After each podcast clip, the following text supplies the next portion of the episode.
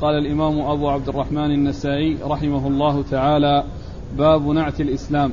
قال أخبرنا إسحاق بن إبراهيم قال حدثنا النضر بن شميل قال أخبرنا كهمس بن الحسن قال حدثنا عبد الله بن بريدة عن يحيى بن يعمر أن عبد الله بن عمر يعمر. رضي الله عنهما قال حدثني يعمر, عمر بن الخطاب. يعمر. بفتح الميم. إيه؟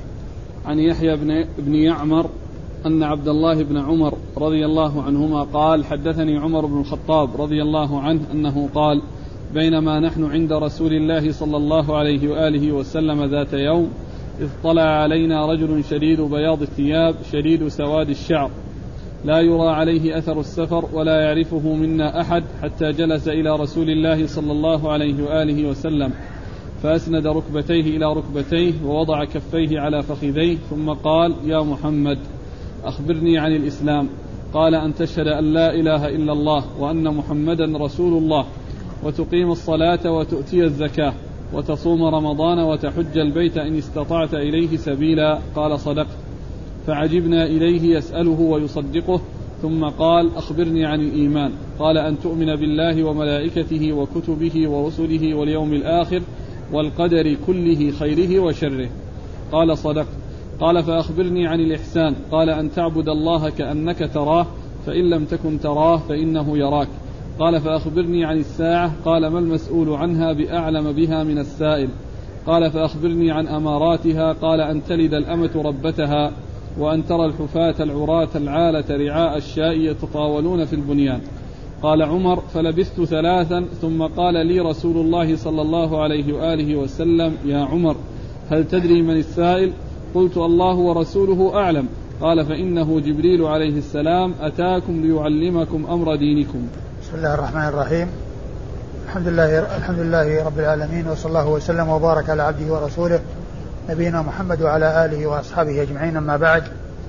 فقد عرفنا في الدروس الماضية يعني بعض ما يتعلق بحديث جبريل حديث عمر بن الخطاب رضي الله تعالى عنه أن جبريل جاء إلى النبي صلى الله عليه وسلم وسأله أسئلة أجابه النبي صلى الله عليه وسلم عليها وكان أول سؤال سأله عنه الإسلام فأجابه بالأعمال الظاهرة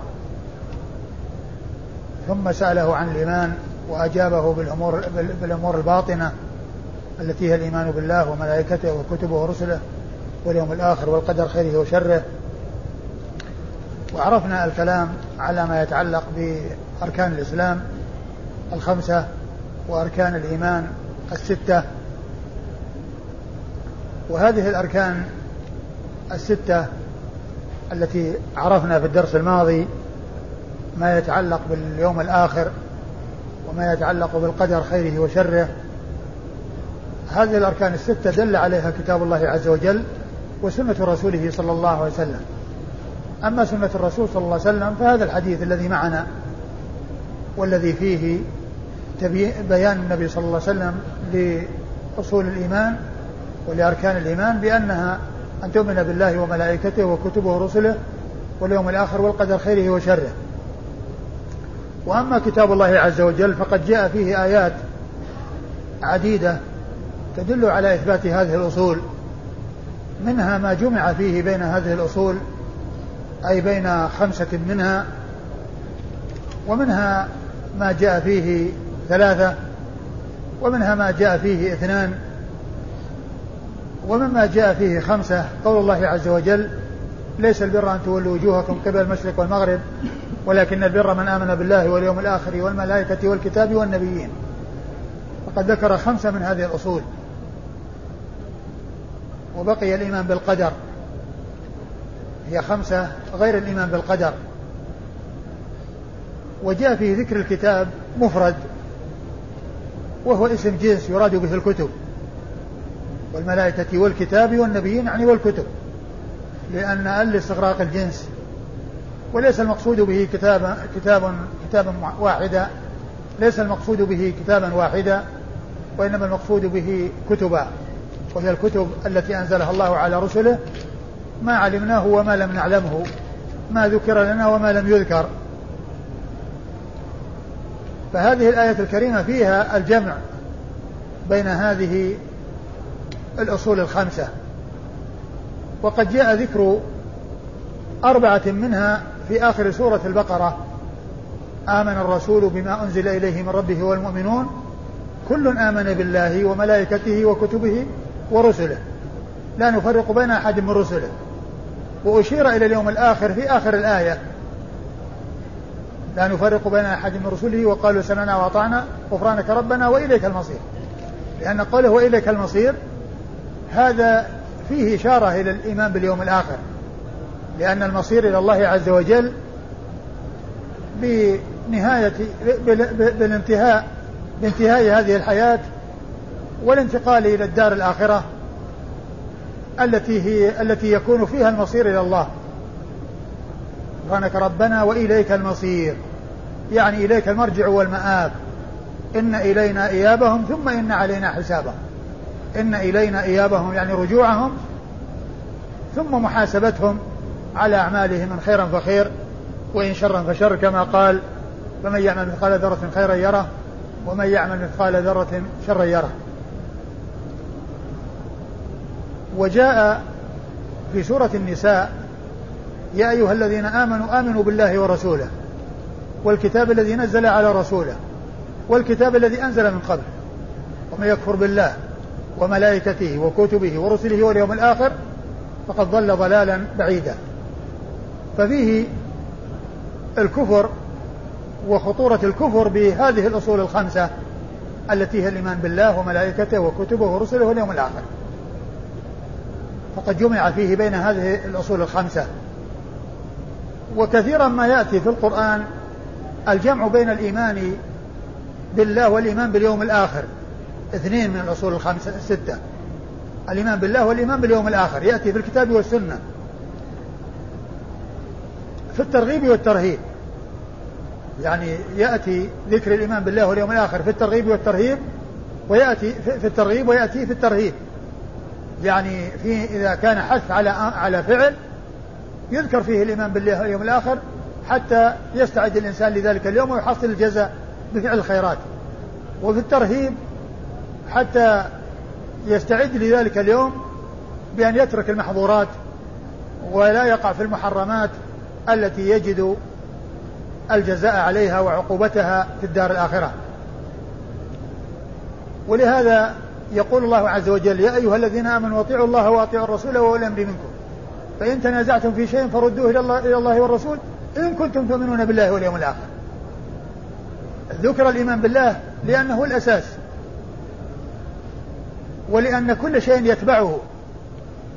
وذكر الإيمان باليوم الآخر لأنه الجزاء يوم الجزاء والحساب والذي إذا انتقل الإنسان من هذه الدار وجد ما قدم.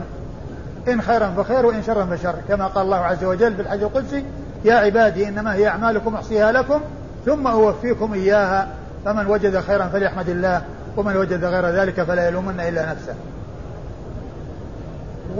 وجاء وجاء في السنة كثيرا أيضا قول الله الترغيب والترهيب كقوله عليه الصلاة والسلام من كان يؤمن بالله واليوم الآخر فليكرم جاره. من كان بالله واليوم الآخر فليكرم ضيفه. من كان يؤمن بالله واليوم الآخر فليقل خيرا أو ليصمت. ينص ينص على الإيمان بالله واليوم الآخر. الإيمان بالله لأنه الأساس والإيمان باليوم الآخر لأن فيه الجزاء والحساب. وهذا ترغيب. والترهيب يأتي لا يحل لامرأة تؤمن بالله واليوم الآخر أن تسافر إلا مع ذي محرم. فيأتي كثيرا في الكتاب والسنة الجمع بين الإيمان بالله والإيمان باليوم الآخر. أما الإيمان بالقدر فقد جاء فيه آيات كثيرة وأحاديث عديدة منها قول الله عز وجل ما أصاب من مصيبة إلا بإذن الله. إلا بإذن الله يعني بقضائه وقدره لأن الإذن يأتي بمعنى شرعي وبمعنى كوني وهذا بمعنى الإذن الكوني. ما أصاب من مصيبة إلا بإذن الله يعني بقضاء الله وقدره. ما أصاب من مصيبة في الأرض ولا في أنفسكم إلا في كتاب من قبل أن نبرأها. ما أصاب من مصيبة في الأرض ولا في أنفسكم إلا في كتاب من قبل أن نبرأها إن ذلك على الله يسير. إن كل شيء خلقناه بقدر. إن كل شيء خلقناه بقدر. قل لا يصيبنا إلا ما كتب الله لنا. آيات كثيرة فيها الإيمان بالقضاء والقدر والدلالة على الإيمان بالقضاء والقدر. والسنة فيها أحاديث كثيرة. عن النبي صلى الله عليه وسلم. منها حديث وصية لابن عباس. الحديث المشهور. احفظ الله يحفظك. ألا أعلمك يا غلام لا أعلمك كلمات. احفظ الله يحفظك. وجاء في آخره واعلم أن الأمة لو اجتمعوا ولا ينفعوك لم ينفعوك إلا بشيء قد كتبه الله لك. ولو اجتمعوا ولا يضروك. لم يضروك إلا بشيء قد كتبه الله عليك. رفعت الأقلام وجفت الصحف. وأصحاب رسول الله صلى الله عليه وسلم سألوا النبي صلى الله عليه وسلم عن عن القدر وعن الأعمال. قالوا يا رسول الله ألا نتكل على كتابنا؟ يعني آآ آآ يعني أولا سألوا العمل في في أمر قد فرغ منه أو فيما يستأنف؟ قال في أمر قد فرغ منه. يعني ما سبق به قضاء الله وقدره. أن الناس فريقين فريق في الجنة وفريق في السعير. ولو شئنا لآتينا كل نفس هداها ولكن حق القول مني لأملأن جهنم من الجنة والناس أجمعين. قل فلله الحجة البالغة فلو شاء لهداكم أجمعين. قالوا يا رسول الله ألا نتكل على كتابنا وندع العمل؟ قال لا اعملوا فكل ميسر لما خلق له. أما أهل السعادة فييسرون لعملها السعادة وأما أهل الشقاوة فييسرون لعملها الشقاوة. وجاء عن النبي صلى الله عليه وسلم أنه قال كل شيء بقدر حتى العجز والكيس. حتى الخمول والضعف والنشاط والقوة كل ذلك بقدر. ما يقع في الوجود وفي الكون حركة ولا سكون إلا وهي بقضاء الله وقدره. كل شيء بقدر حتى العجز والكيس. حتى كون الإنسان يصير عاجز خامل وكونه يعني يصير متحرك ونشيط وعنده كيس وقدرة ونشاط كل شيء بقدر. الحركة بقدر والسكون بقدر. ما شاء الله كان وما لم يشاء لم يكن. أحاديث كثيرة جاءت عن النبي صلى الله عليه وسلم وكذلك قوله المؤمن قوي خير وأحب إلى الله من المؤمن الضعيف. وفي كل خير. احرص على ما ينفعك واستعن بالله. احرص على ما ينفعك. يعني خذ بالأسباب. لا تغفل عن الأسباب. خذ بها الأسباب المشروعة. احرص على ما ينفعك. يعني خذ بالأسباب المشروعة التي توصلك إلى ما تريد من الخير. لكن لا تعتمد على الأسباب. تقول الأسباب هي كل شيء. وإذا وجد السبب وجد المسبب. لا. الله جعل الحرص والعمل سبب لكن هناك شيء وراء السبب وراء العمل وهو التوفيق والإعانة من الله. ولهذا قال واستعن بالله. يعني يجمع بين الأمرين. احرص على ما ينفعك واستعن بالله. ما يقول ما يقول الإنسان أنا آخذ بالأسباب و, و ويغفل عن الله. ولا يقول أنا أتوكل على الله واللي الله مقدر لي يأتي لي وأجلس في بيتي واللي الله مقدر سيأتيني في بيتي. لا هذا ولا هذا. يعني بل يأخذ بالسبب ويسأل مسبب الأسباب أن ينفع بالأسباب. ما يكون معتمدا على السبب وغافلا عن مسبب الأسباب وهو الله سبحانه وتعالى ولا يهمل الأسباب ويلغيها ويقول أنا متوكل وهو في الحقيقة متواكل وليس من متوكل. هذا هو التواكل وليس التوكل. يعني كونه يقول أنا أتوكل على الله. توكل على الله ما نأخذ بالأسباب الرجل الذي قال أعقلها وأتوكل قال أعقلها وتوكل. يعني أعقلها وتوكل يعني يفعل السبب ويتوكل على الله عز وجل. يأخذ بالسبب ويسأل وي ويسأل الله عز وجل أن ينفع بالسبب ما يكون يعني غافل عن الأسباب ومهمل للأسباب وملغي الأسباب ولا يكون آخذا بالأسباب ومعولا عليها وغافلا عن الله عز وجل. يعني مثل الله عز وجل جعل الحصول الولد عن طريق الزواج. ما في ولد إلا عن طريق الزواج. إذا كان إنسان أراد أن يحصل ولد وقال إذا الله مقدر لي ولد يعني يأتيني ولو أتزوج. هذا سفه وحمق لأن ما في ما في ما في ولد إلا عن طريق الزواج. لكن إذا وجد الزواج ما هو وجود الزواج هو اللي يحصل الولد؟ في شيء وراء ذلك وهو توفيق الله وحصول ذلك من الله عز وجل بأن يكون ذلك السبب نافعا. وإلا كم من متزوج يريد الولد فعل السبب ولكن ما حصل؟ وإذا يحصل المطلوب بأمرين. أرشد إليهما الرسول صلى الله عليه وسلم بقوله احرص على ما ينفعك واستعن بالله. احرص على ما ينفعك واستعن بالله ولا تعجز. لا تعجز تأكيد لقوله احرص على ما ينفعك لأن العجز ضد الحرص. وضد الاجتهاد. ولهذا يقول الشاعر الجد بالجد والحرمان بالكسل. الجد بالجد. يعني الحظ والنصيب يكون عن طريق الجد والاجتهاد والحرمان عن طريق الكسل. فانصب تصب عن قريب غاية الأمل. احرص على ما ينفعك واستعن بالله. وإن أصابك شيء ولا تعجز وإن أصابك شيء أنت بذلت الأسباب. ولكن ما تحقق لك ما تريد. بعد فعلك للسبب. ما حصل التوفيق وما حصل تحقيق مرادك. فإن أصابك شيء لا تقل لو أني فعلت لكان كذا وكذا. يعني سلكت لك مسلك تظن أنه فيه لك فائدة وتبين لك أنها صارت النتيجة أنك ما حصلت فيه ما تريد. ما تقول لو أنا ما فعلت هذا وفعلت ذاك الطريق الآخر لكان كذا وكذا. ما الذي يدريك عن الغيب؟ الله تعالى قدر هذا وذاك ما تعلم إيش الذي يكون فيه لو كان. ما تعلم إيش يكون فيه. أنت ظننت أن هذا الطريق ينفعك والنتيجة أنك ما انتفعت بقضاء الله وقدره وقد بذلت الأسباب لكن ما تقول لو أني فعلت لكان كذا وكذا.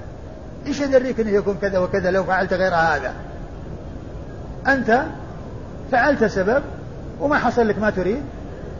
فلا ترجع إلى اللوم وتقول لو أني فعلت. ولكن قل قدر الله وما شاء فعل. ولكن قل قدر الله وما شاء فعل فإن لو تفتح عمل الشيطان. فإن لو تفتح عمل الشيطان. يعني لو إذا جاءت عن طريق آه، آه، الاعتراض على القدر وعن طريق الكلام يعني في الأمور المغيبة لو أني فعلت لحصل كذا وكذا. ولكن لو يجوز الاتيان بها في تمني الخير. لو استقبلت من أمري ما استدبرت لما فعلت كذا. لو كان لي مثل فلان لعملت كذا وكذا. تمني الخير يجوز. الإتيان بلو فيه. ولكن لا يجوز في الإتيان بها في القدر. وفي يعني عدم حصول ما يريد الإنسان. وأنه لو فعل كذا لحصل خلاف الذي حصل. هذا شيء لا يعلمه إلا الله عز وجل. هو الذي يعلم ما كان وما سيكون وما لم يكن أن لو كان كيف يكون. ما لم يكن لو كان كيف يكون الله تعالى هو الذي يعلم. لأن الله تعالى أخبر عن الذين كفروا أنهم لا يردون يعني يتمنون الرجوع إلى الدنيا ولا يردون وعلم أنهم لو ردوا لعادوا لما نهوا عنه.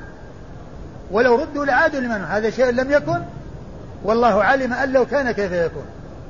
شيء لم يكن وقد علم أن لو كان كيف يكون. فإذا نصوص القضاء والقدر آه، آه، كثيرة وكذلك النصوص الدالة على الأصول الأخرى الخمسة كثيرة. ثم بعد سؤال النبي صلى الله عليه سؤال جبريل للنبي صلى الله عليه وسلم عن الإيمان وإجابته عليه بقوله أن تؤمن بالله وملائكته وكتبه ورسله اليوم الآخر والقدر خير وشره؟ قال أخبرني عن الإحسان. قال أن تعبد الله كأنك تراه. فإن لم, كنت فإن لم تكن تراه فإنه يراك. يعني أن تعبد الله وأنت على حالة. كأن كأنك واقف بين يدي, يدي الله تنظر إليه. ومن المعلوم أن الإنسان إذا كان على هذه الحالة وبهذه المثابة سيكون مقبلا على عمله وعلى عبادته. لا ينشغل عنها ولا يخل فيها ولا يقصر فيها. لأنه كأنه واقف بين يدي الله. مستشعر بأنه واقف بين يديه كأنه يراه. يعني كأنه يراه. ومعلوم أن هذا ليس في حصول للرؤية لأن الله تعالى لا يرى في الدنيا. ولهذا قال كأنه يراك كأنك بين يدي الله. ومن المعلوم أن أنه إذا كان بين يدي الله وكان بهذه الحالة يقبل على عمله.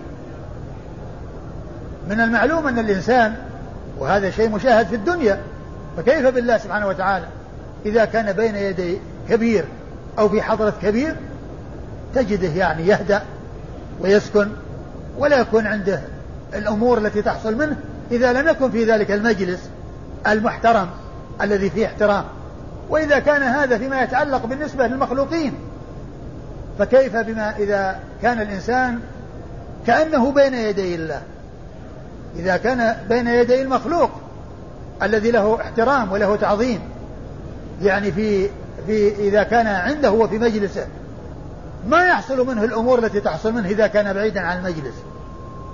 يعني بمعنى أنه يكون عنده هدوء وعنده سكون وعنده هدوء ووقار ما يكون عنده خفة وحركة و وكأنه في في الشارع أو في أي مكان يعني يحصل فيه التبذل ويحصل فيه يعني آه، آه، أمور ما يصير فيها تحفظ. من المعلوم أنه يتحفظ إذا كان في مجلس يعني آه، فيه احترام في حرمة يكون حالة غير حالة فيما إذا كان في مكان آخر. وإذا كان هذا معروف ومشاهد بالنسبة للمخلوقين فكون الإنسان يعبد الله كأنه يراه وكأنه واقف بين يدي الله معناه أنه يكون عنده الخضوع والإخبات والذل والخشية والإنابة والإقبال على عمله بكليته بقلبه وقالبه بظاهره وباطنه. قال فإن لم تكن تراه فإنه يراك يعني إذا ما استشعر الإنسان أنه واقف بين يدي الله فليستشعر أن الله تعالى مطلع عليه وأن الله تعالى مراقبه. وأن الله تعالى لا يخفى عليه خافية في الأرض ولا في السماء. الله تعالى مطلع على كل شيء وهو الرقيب على كل شيء ولا يخفى عليه خافية في الأرض ولا في السماء. يعلم خائنة الأعين وما تخفي الصدور. يعلم السر والعلانية. يعلم الغيب والشهادة سبحانه وتعالى. فإذا كان الإنسان بهذه المثابة التي يعبد الله كأنه واقف بين يدي الله وهذه الدرجة الكاملة إذا لم تحصل فليستشعر بأن الله تعالى مطلع عليه وأن الله تعالى رقيب عليه وأن الله تعالى لا يخفى عليه خافية فليستحي من الله. فليستحي من الله سبحانه وتعالى. هذه درجة الإحسان وهي درجة الكمال. ومن المعلوم أن الإحسان أكمل من الإيمان الإسلام والإيمان. وقد عرفنا أن كل مسلم أن كل مسلم أن المؤمن عنده الإيمان وعنده ما دونه الذي هو الإسلام. والمحسن عنده الإسلام والإيمان المحسن عنده الإسلام والإيمان.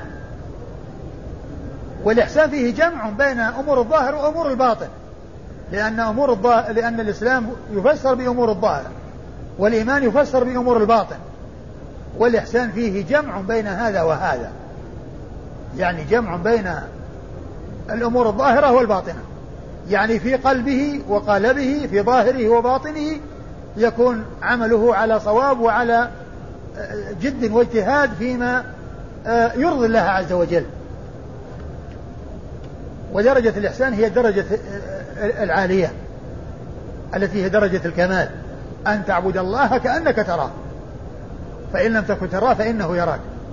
بعد ذلك قال أخبرني عن الساعة. قال ما المسؤول عنها بأعلم من السائل.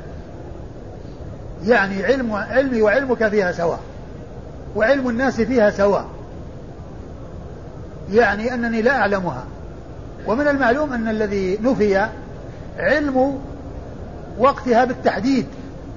وأنها تكون في اليوم في اليوم الفلاني من الشهر الفلاني في الساعة الفلانية من اليوم. هو جاء أنها تقوم يوم الجمعة. هذا شيء جاء عن الرسول صلى الله عليه وسلم. ما تقوم الجمعة يوم السبت ولا الأحد ولا الاثنين ولا الثلاثة ولا الأربعاء ولا الخميس. وإنما تقوم في يوم واحد وهو يوم الجمعة. لأنه جاء فيه عن النبي صلى الله عليه وسلم ما يدل عليه.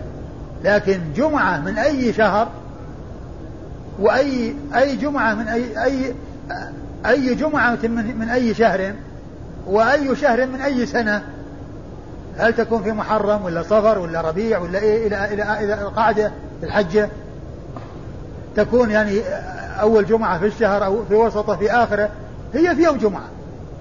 لكن أي يوم من الشهر أي جمعة من الشهر أي جمعة من آه من شهر كذا من سائر الشهور لا يعلم. من أي سنة من السنوات لا يعلم. ولهذا سبق في عد من عدة سنوات أن عجوز من عجائز الكفر يعني قيل أنها رأت في منامها أن الساعة تقوم الأحد تقوم يوم الأحد. الساعة الفلانية من يوم كذا من الشهر الفرنجي وفي الوقت الفلاني تقوم الساعة. وكثر كلام الإذاعات و والأخذ والرد ويعني بعض الناس آه، ذكر بأنه خاف وأنه وهي المسألة فيها هي, هي من أصلها كذب. من أصلها كذب ودليل كذبها أنها يوم الأحد. والرسول صلى الله عليه وسلم جاء أنه يوم الجمعة. ما تقوم الساعة يوم الأحد. ما تقوم في أي يوم من أيام الأسبوع إلا في يوم الجمعة كما جاء ذلك عن رسول الله صلى الله عليه وسلم. إذا الرسول صلى الله عليه وسلم ما يعلم متى تقوم الساعة بالتحديد. والله عز وجل أخفى هذا عن الناس. ولو علمه الناس لا حصل لهم ما حصل من الرعب ومن الذعر لكن من حكمة الله عز وجل أنه أخفى هذا.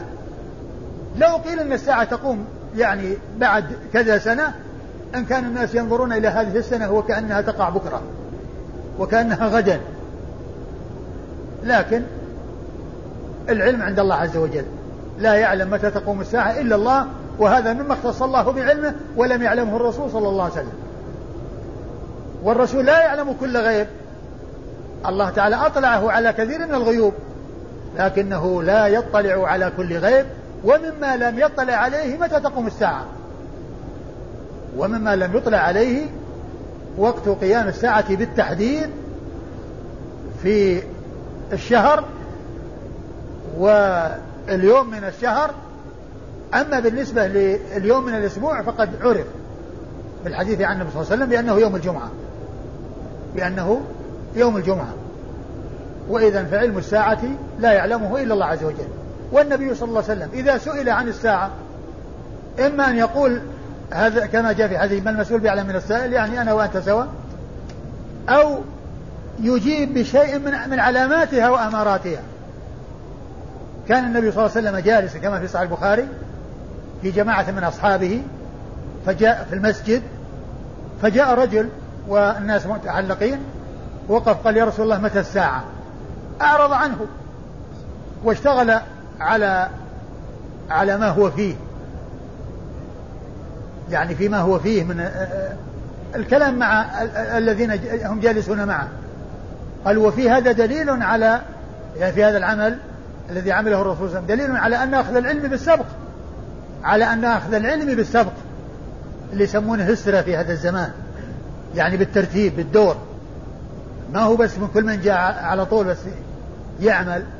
وهذا الذي يقولون يعني أو يعني يظن بعض الناس أن هذا الذي الذي هو اللي يسمونه إسرة والذي يوجد عند كثير يعني من من الكفار يقول أن هذا يعني شيء يعني عمله الكفار. هذا شيء جاء به الإسلام من قديم الزمان. أن أخذ العلم بالسبق. لأن الرسول صلى الله عليه وسلم ما تكلم مع هذا الشخص اللي قال متى الساعة وترك الجماعة اللي كان معهم بل أعرض عنه واشتغل. ولما فرغ قال أين السائل عن الساعة؟ لما فرغ مما هو فيه قال أين السائل عن الساعة؟ قالوا وفي هذا دليل على أن أخذ العلم بالسبق يعني بالترتيب. وذكر الحافظ آه، بن حجر في ترجمة ابن جرير الطبري في لسان الميزان أن أن أن ابن جرير رحمة الله عليه كان في مجلس العلم ومجلس التحديث. فكان أن حضر ابن الوزير ابن الفرات. يعني ولد الوزير ابن الفرات حضر. فلما حضر وإذا الشخص الذي عليه الدور يعني كأنه متردد يعني هل هل ابن جرير يعني يجعل المسألة كما كانت أو أنه يقدم ابن الوزير؟ فقال إذا كانت إذا كانت النوبة لك فابدأ ولا تعبأ بدجلة ولا الفرات. إذا كانت النوبة لك فابدأ ولا تعبأ بدجلة ولا الفرات. فهذا من مما يوضح أن الترتيب وأن الدور وأن آه، كون الإنسان الأول فالأول يعني آه، يكون الحق للأول فالأول إلا إذا تنازل من له الحق طبعا هذا شيء آخر. يعني هذا شيء آخر إذا تنازل من له الحق للشخص الذي وراه. وأما كون الناس يعني ماسكين آه، ترتيبه ويجي واحد على طول ينظرون إليه نظرة يعني غريبة. الشخص الذي يأتي غير منظم وغير داخل معهم في التنظيم ينظرون إليه نظرة يعني آه، غير لائقة. كل العيون تنظر إليه لأنه فعل أمرا يعني يخالف يعني الذي ينبغي أن يكون الناس عليه من من التنظيم والعدل وأن الأول فالأول يكون يعني يكون له ذلك. لما يعني فرغ الرسول صلى الله عليه وسلم مما هو فيه قال أين السائل عن الساعة؟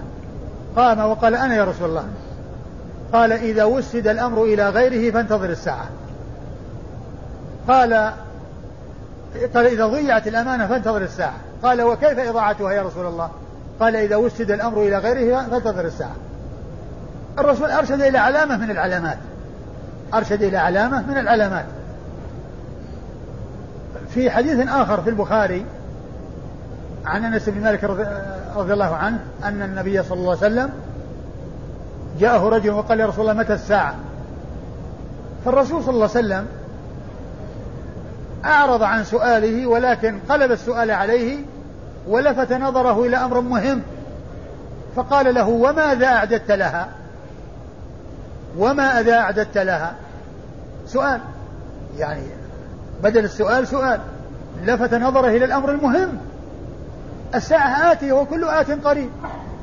وليس المهم معرفة متى تقوم الساعة وإنما المهم ماذا قدم الإنسان لنفسه إذا قامت الساعة. هذا هو المهم. ماذا قدم الإنسان لنفسه إذا قامت الساعة؟ فهذا النبي فالنبي صلى الله عليه وسلم قال وماذا أعددت لها؟ يعني أعرض عن السؤال وجاب له سؤال آخر. هو المهم. يلفت نظره إلى الأمر المهم الرجل وفق في الجواب. فقال أعددت لها حب الله ورسوله. أعددت لها حب الله ورسوله. صلى الله عليه وسلم. فقال عليه الصلاة والسلام المرء مع من أحب. وراح السؤال عن الساعة. انتهى. يعني صار الكلام والمحاورة في أمر أهم من معرفة الساعة. وماذا أعددت لها؟ قال أعددت لها حب الله ورسوله. قال عليه الصلاة والسلام المرء مع من أحب. قال أنس بن مالك رضي الله عنه والله ما فرحنا بشيء بعد الإسلام أشد منا فرحا بهذا الحديث. فوالله ما فرحنا بشيء بعد فرحنا بالإسلام أشد منا فرحا بهذا الحديث. لأن النبي صلى الله عليه وسلم قال المرء مع من أحب. ثم قال أنس فأنا أحب رسول الله صلى الله عليه وسلم وأحب أبا بكر وعمر وأرجو من الله أن يلحقني بهم بحبي إياهم وإن لم أعمل مثل أعمالهم. وهذا في البخاري في صحيح البخاري. فوالله ما فرحنا بشيء بعد الإسلام أشد منا فرحا بهذا الحديث لأن النبي صلى الله عليه وسلم قال المرء مع من أحب ثم قال فأنا أحب رسول الله. صلى الله عليه وسلم وأحب أبا بكر وعمر وأرجو من الله أن يلحقني بهم بحبي إياهم يعني متوسل بحبه إياهم متوسل بالعمل الصالح وإن لم أعمل مثل أعمالهم وإن لم أعمل مثل أعمالهم الحاصل أن النبي صلى الله عليه وسلم إذا سئل عن الساعة يعني إما أن يقول مثل ما جاء في حديث جبريل وإما أن يشير إلى علامة من العلامات وإما أن يشير أن يلفت النظر إلى أمر أهم من السؤال. لما سأل جبريل النبي صلى الله عليه وسلم وقال أخبرني عن الساعة قال من المسؤول عن النبي عليه الساعة قال أخبرني عن أماراتها أخبرني عن أماراتها علاماتها فأخبره بشيء من علاماتها فقال أن تلد الأمة ربتها وأن ترى الحفاة العراة العالة رعاء الشاء يتطاولون في البنيان. أن تلد الأمة ربتها. قيل في معنى أن تلد الأمة ربتها أنه يكثر السبي وتكثر الفتوحات حتى تكثر الإماء ويطأ السيد أمته فتلد له من يكون سببا في عتقها وهو ولدها لأنها تكون أم ولد. فلا يبيعها وإنما تعتق عليه إذا مات إلا أن يعتقها قبل الموت إلا أن يبادر إلى عتقها قبل الموت فله ذلك. ولهذا كانوا يعزلون عن الإماء يجامعونهن ويعزلون خشية أن تحمل فلا يتمكن من بيعها لأنها تكون أم ولد.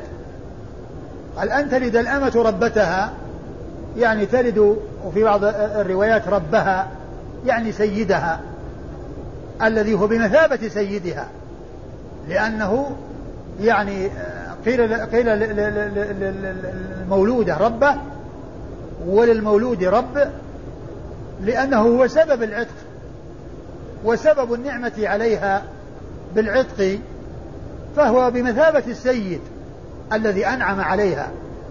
لأنه كان السبب في النعمة عليها بالعتق. أن تلد الأمة ربتها أو ربها. وأن ترى الحفاة وفسر أيضا بأن تلد الأمة ربتها. فسر أيضا بأن بأنه قد تكثر الإماء. فيعني ال تكون ال ال ال ال تأتي تسبى الأم على حدة وتسبى البنت على حدة ثم تباع تعتق البنت ثم تلقى أمها وتشتريها وهي لا تعرف أنه أنها أمها ثم يتبين أنها أمها فتعتق عليها فتكون هي المنعم عليها بالعتق هي المنعمة عليها بالعتق. وفسر بأن المقصود بذلك أنه يكثر العقوق. وأن وأنها تنعكس الأمور وتتقلب الأحوال. وبدل ما يكون الوالد هو الذي يحترم وهو الذي يأمر وينهى يعني يحصل العقوق فيكون الوالد كأنه الولد كأنه الوالد والوالد كأنه الولد. بمعنى أن التدبير والأمر والنهي يكون من الولد للوالد فيكون بمثابة يعني آه، أن أن المرأة تلد من يدبرها ومن يتصرف فيها تصرف الملاك بالمملوكين. وهذا من العقوق أن ترى الحفاة العراة العالة رعاء الشاء يتطاولون في البنيان. الفقراء العالة الذين لا يملكون شيئا. تتغير الحال وتتبدل حتى يكثر عندهم المال وحتى يتنافسون في إطالة البنيان. يتنافسون في البنيان وإطالته. يعني هذا من العلامات. ولا بد وكل ما أخبر به الرسول صلى الله عليه وسلم لا بد وأن يوجد. لكن هناك علامات للساعة قريبة من قيامها وعلامات بعيدة من قيامها. يعني إذا وجدت الأشياء التي هي ليست قريبة يدل على قرب الساعة. وإن كانت ما هو معناه ليست على وشك تكون على وشك إذا جاءت العلامات الكبار كخروج الدجال وخروج يأجوج ومأجوج وخروج الشمس من مغربها ونزول عيسى بن مريم عليه الصلاة والسلام هذه علامات قريبة من القيام وهناك علامات بعيدة من القيام. يعني بعيدة نسبيا. والرسول صلى الله عليه وسلم أخبر عن أمور كثيرة بأنها تقوم الساعة لا تقوم الساعة حتى يحصل كذا وكذا. لا تقوم الساعة حتى تخرج نار من الحجاز تضيء, لها أعناق الإبل ببصرها وهذا حصل في سنة 654 قبل سقوط بغداد على أيدي التتار بسنتين. قد ذكر ذلك ابن كثير وغيره في حوادث سنة 654 والنار التي حصلت في, في, في المدينة وأن إضاءتها وصلت إلى إلى الشام. فهذا أخبر به الرسول وقد وقع بعد يعني هجرته ب 640 و54 سنة. وجاء عنه صلى الله عليه وسلم أنه قال لا تقوم الساعة حتى يحصر الفرات عن عن كنز من ذهب أو عن جبل من ذهب فيتنافس الناس إليه ويتسابقون إليه. ويهلك تسعة وتسعين في المئة يهلك تسعة وتسعون وينجو واحد من شدة حرصهم على المال. يعني يقتتلون عليه حتى يفنى تسعة وتسعين ويبقى واحد لشدة الحرص على الدنيا. طبعا هذا ما حصل وما وقع. وبعض المعاصرين اللي اللي اللي يتسرعون ويريدون أن يجعلوا كل شيء اخبره بالرسول وقع في هذا الزمان. يعني يقول إن هذا بترول العراق. بترول العراق. بترول العراق كما هو معلوم. ليس بذهب. وإن كان الناس يقولون الذهب الأسود. يعني معناه إنه يجيب الفلوس ويجيب المال. لكن ما هو الذهب. الذهب معروف. الذهب والفضة. يعني هذا هو الذي أخبر به الرسول والذي أخبر به ذهب. ويقتتلون عليه ويهلك 99 وينجو واحد. وبترول العراق حصل فيه هذا الشيء؟